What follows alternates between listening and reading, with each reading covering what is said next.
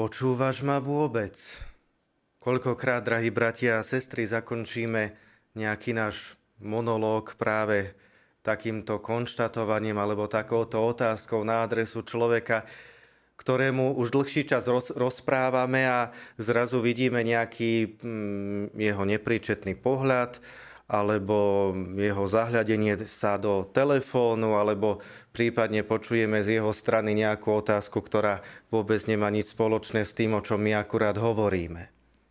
A čo si podobné môžeme vidieť aj e, v dnešnom evanieliu. Ježiš e, je, aby sme teda tak e, dali do kontextu tú dnešnú evanieliovú udalosť, v Matúšovom evaníliu sme už v 17. kapitole, to znamená, že už to Ježišovo verejné účinkovanie sa pomaly dostáva do svojho záveru. Ježiš je už e, po tej udalosti premenenia na hore tábor a pomaly sa Ježiš už bude vydávať na cestu do Jeruzalema. A preto aj učeníkov pripravuje na to, aby v tých okamihoch e, im o tom hovorí, že syn človeka bude vydaný do rúk ľudí, že bude trpieť, že ho zabijú, a že tretieho dňa vstane z mŕtvych. Oni sa veľmi zarmútia. Počúvajú, vnímajú tí učeníci, keď sa zarmútia. No počúvajú začiatok, počúvajú to, že áno, že Ježiš bude trpieť, ale ten záver to už nejak nevnímajú. To, že aj vstane z mŕtvych, že po utrpení príde z mŕtvych stanie. Samozrejme, nerozumejú tomu z mŕtvych staniu ešte tak. Áno, my tomu rozumieme. Hoci keď od nás, keď my cítime, že máme priniesť nejaké utrpenie, tak tiež nám to nie je nejako príjemné. Koľky aj z vás, drahí bratia a sestry, ktorí by ste sa chceli zúčastniť Svetej Omše, nemôžete. Koľkokrát aj ten váš zdravotný stav je poznačený aj veľkými bolestiami, veľkým utrpením. Ste odkázaní na pomoc, na starostlivosť druhých ľudí.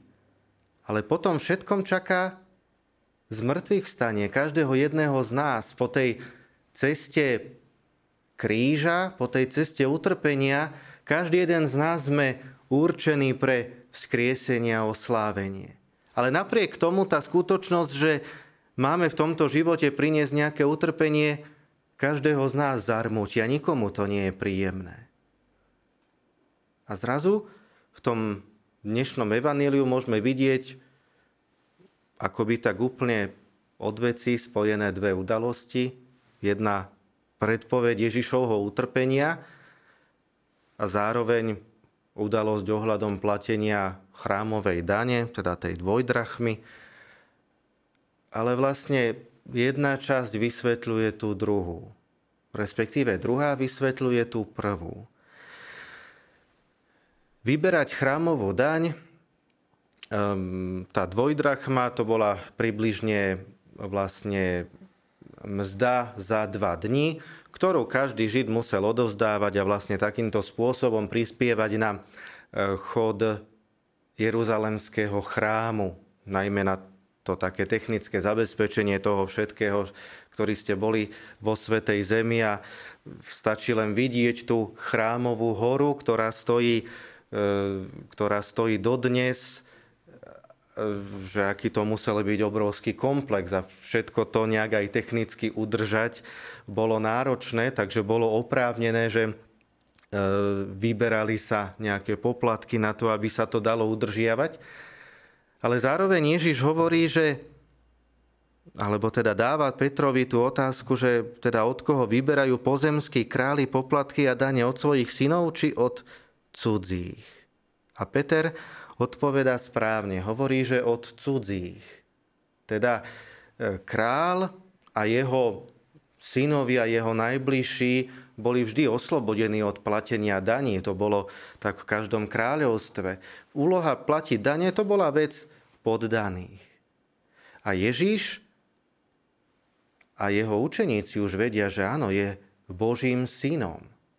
Teda nemá povinnosť platiť nejakú chrámovú daň, ale, a čo je najdôležitejšie, že láska nikdy nedokáže ísť ruka v ruke s pohoršením. Preto hovorí, aby sme ich nepohoršili, chodia zaplať aj za mňa, aj za seba.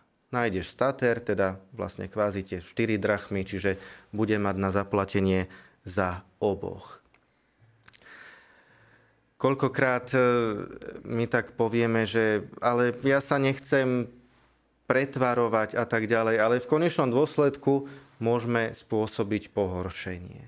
A toho sa treba vyvarovať, lebo láska k blížnemu nikdy nedokáže kráčať spolu s pohoršením. Úloha nás, kresťanov, nie je to, aby sme dávali pohoršenie, ale aby sme práve dávali príklad tej lásky k blížnemu. Láska Boha k ľuďom viedla až k tomu, že Ježiš sám obetoval svoj život za nás. Niesol tú potupu, posmechy, výsmechy zo strany nás ľudí. A to všetko len z lásky k nám. Aj svete z dnešného dňa, svätý Maximilian Maria Kolbe má taký titul Mučeník lásky. A to môže byť veľký príklad aj pre nás v dnešných časoch. Hoci už teda žijeme v čase takmer 100 rokov po jeho smrti, ale napriek tomu aj my dnes môžeme vidieť, ako veľmi je svet poznačený nenávisťou. Ako veľmi vidíme nenávisť medzi ľuďmi, žiaľ aj medzi kresťanmi. Ako vieme byť plný napätia, plný zlosti, ale my máme byť naplnení láskou. To je úloha nás, kresťanov. Byť plnými lásky. Prosme o to, aby sme to dokázali. Ono to nie je jednoduché, ale ak prosíme o Božiu pomoc, o Božie požehnanie do našich dní, tak všetko je možné, lebo Bohu nie je nemožné nič. Pochválený bude Ježiš Kristus. Na veky amen. Vypočujte si aj ďalšie zaujímavé podcasty. TV Lux nájdete na deviatich samostatných kanáloch, kde na vás čakajú relácie s pápežom Františkom, kázne, modlitby, prednášky, biblické podcasty, rozhovory, inšpiratívne epizódy na pár minút, svedectvá či podcasty určené pre deti.